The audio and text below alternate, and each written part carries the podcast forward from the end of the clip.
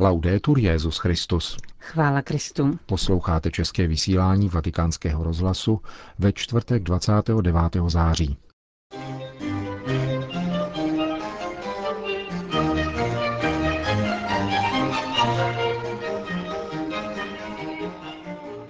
Mysterium iniquitatis, tajemství špatnosti, zmínil papež František v souvislosti s násilím páchaným v Sýrii, Iráku a na Blízkém východě během setkání s pracovníky tamnějších charitativních institucí.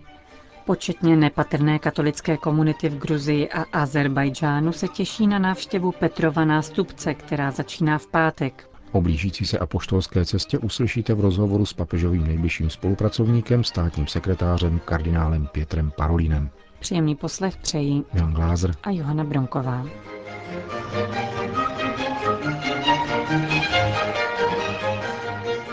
Zprávy vatikánského rozhlasu. Vatikán. Papež František dnes přijal účastníky sympózia katolických charitativních organizací, které pracují na pomoci pro krizové oblasti v Sýrii, Iráku a pro uprchlíky v blízkovýchodních zemích. Audience se zúčastnil také Stefan de Mistura, zvláštní vyslanec generálního sekretáře OSN pro Sýrii. Kromě něho pozdravil papež v úvodu jmenovitě také monsignora Gianpietra Daltozo, sekretáře papežské rady Cor Unum, která je pořadatelem akce. Svatý otec ocenil práci církevních institucí na zmírnění utrpení milionů obětí blízkovýchodních konfliktů a dodal.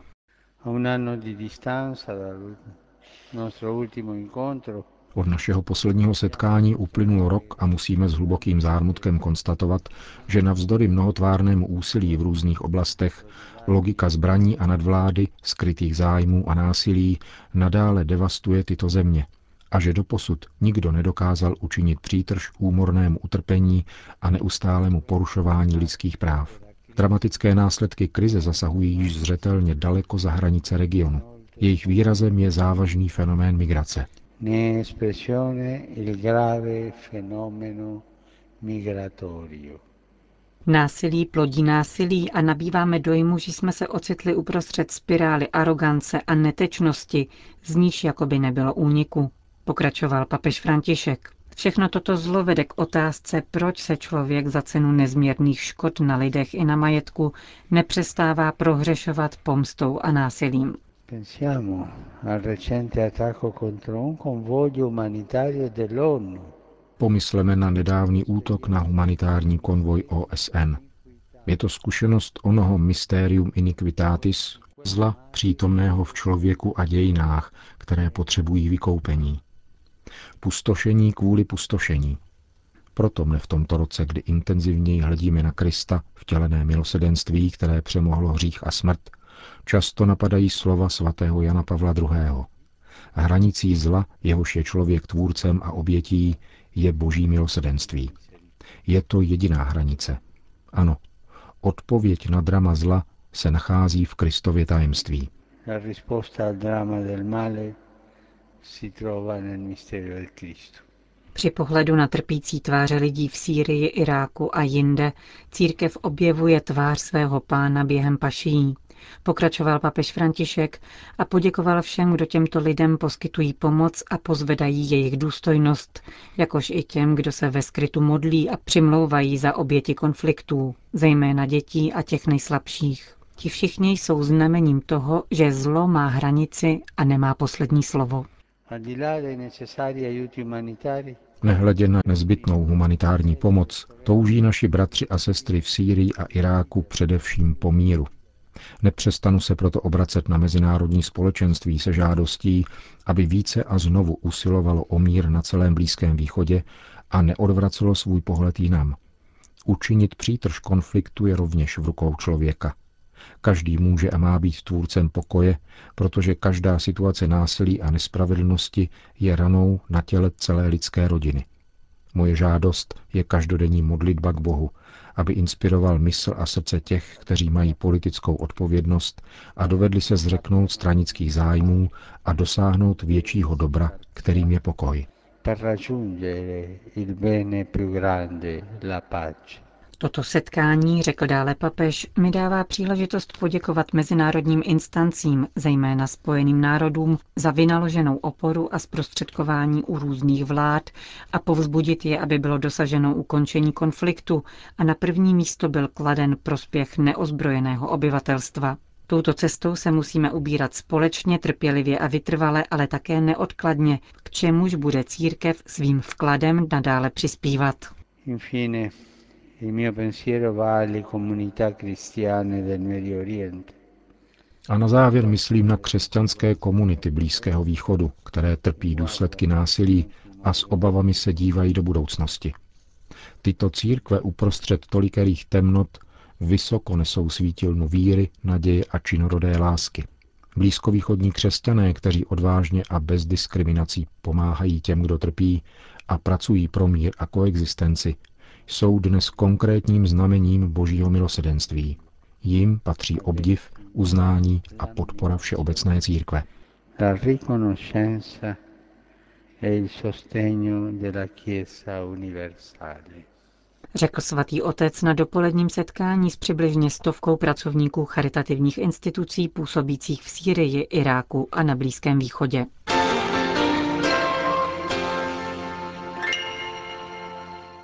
Tbilisi.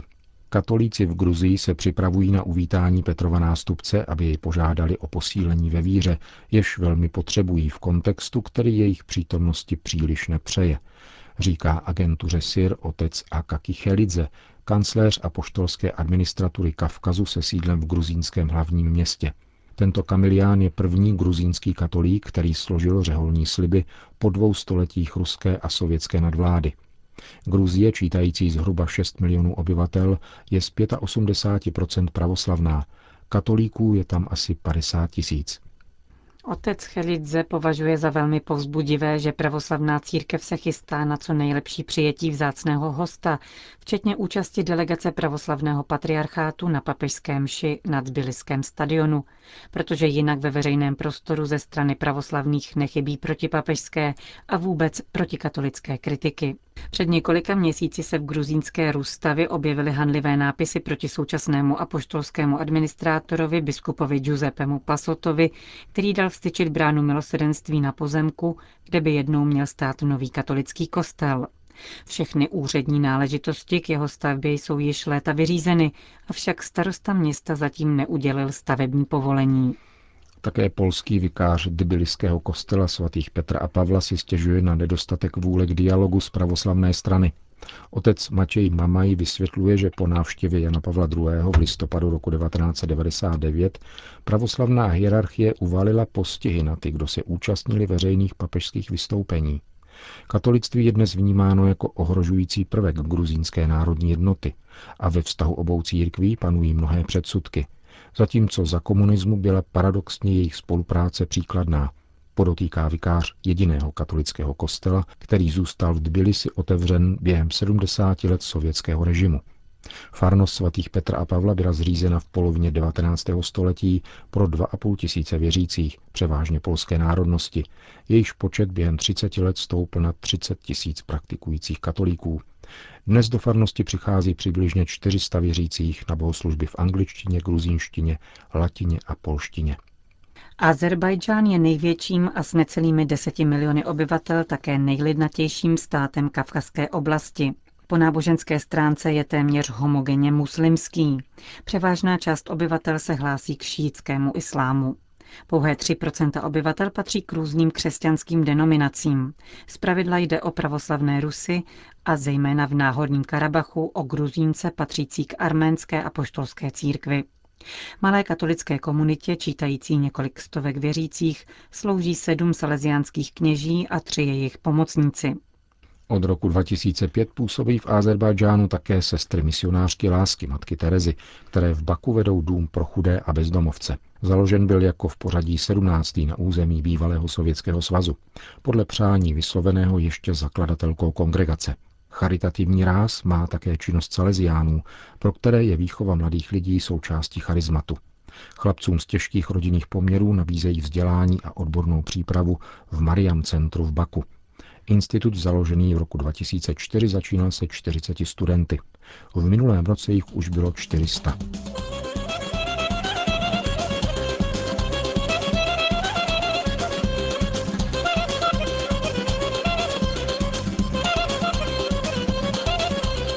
Mise za mír a jednotu. Tak definuje kardinál státní sekretář Pietro Parolin třídenní cestu papeže Františka do Gruzie a Azerbajdžánu, která začne už zítra. Jde o druhou fázi návštěvy Kavkazských republik, kterou zahájila cesta do Arménie letos v červnu. Hovoří kardinál Parolin. Si tratta evidentemente di tre paesi di molta storia, e Jde o tři země s dlouhou historií a prastarou kulturou, které se však zároveň liší. Je tedy dosti přirozené, že svatý otec navštěvuje všechny tři, vycházeje přitom stříc pozvání ze strany představitelů katolické církve i občanských autorit. Papež František vždy přichází, jak jsme to viděli, rovněž v Arménii jako přítel. Přichází, aby se setkával, aby se setkával s lidmi s mnoha rozličnými situacemi, aby se setkal s národy a umožňoval tuto kulturu setkání, která mu velmi leží na srdci. A jak je zřejmé, k této kultuře setkání se váže také téma pokoje. Papež tedy jistě položí do středu svého učení a své návštěvy právě toto úsilí podporovat všemi způsoby mír, smíření a porozumění, jako vždy je pak druhým momentem setkání s místní katolickou církví, aby ji povzbudil v pokračování jejího poslání. ad andare avanti nella sua vita e nella sua missione. Jaká je situace církve v Gruzii a jaké úkoly stojí před tamní společností?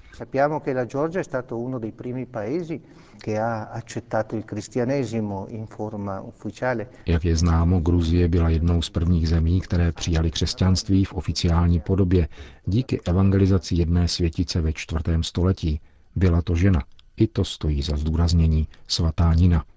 Gruzínská společnost v sobě dodnes nese otisk křesťanství. Papež se přijíždí setkat rovněž s touto gruzínskou pravoslavnou církví, s jejím katolikem, patriarchou Iliou II., aby posílil a podpořil vzájemné vztahy přátelství. Pokud jde o katolickou církev, tvoří v této zemi malou menšinu, na druhé straně však její přítomnost není zanedbatelná. Je zastoupena ve všech regionech, a to hned třemi rity, latinským, arménským a asyrsko-chaldejským – Kromě pastorační činnosti se angažuje velmi mnoho zejména v oblasti charity, výchovy a vzdělání. Chtěl bych také zdůraznit, že katolická církev, stejně jako všechny náboženské menšiny, má přesně vymezený právní status. To pak samozřejmě pomáhá jejímu zasazení do života společnosti a naplňování jejího poslání. Pokud jde o úkoly dneška, chtěl bych zdůraznit otázku uprchlíků, jak těch, kteří přicházejí z jižních zemí, kde probíhají konflikty, Vzhledem k zeměpisné blízkosti této země, tak i vnitřních vysídlenců, kteří museli opustit své domovy kvůli konfliktům, které vypukly v nedávné době.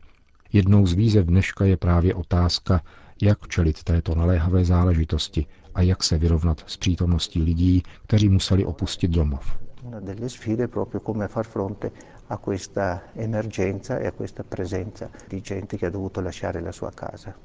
Jaká je po této stránce situace církve v Azerbajdžánu a jakým otázkám chce svatý stolec věnovat pozornost? Eh, c'è stata anche eh, qualche anno fa una mostra no? qui in Vaticano ecco, e c'è questa attenzione anche. Před několika lety byla tady ve Vatikánu výstava věnovaná Azerbajdžánu.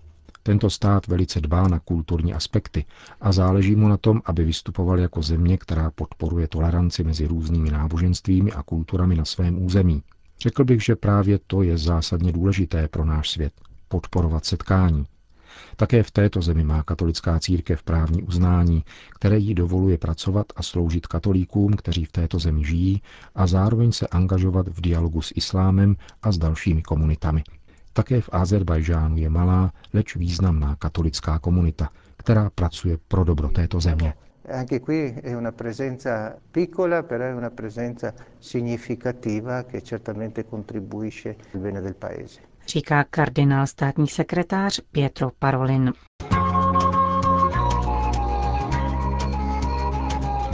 Končíme české vysílání vatikánského rozhlasu. Chvála Kristu. Laudetur Jezus Christus.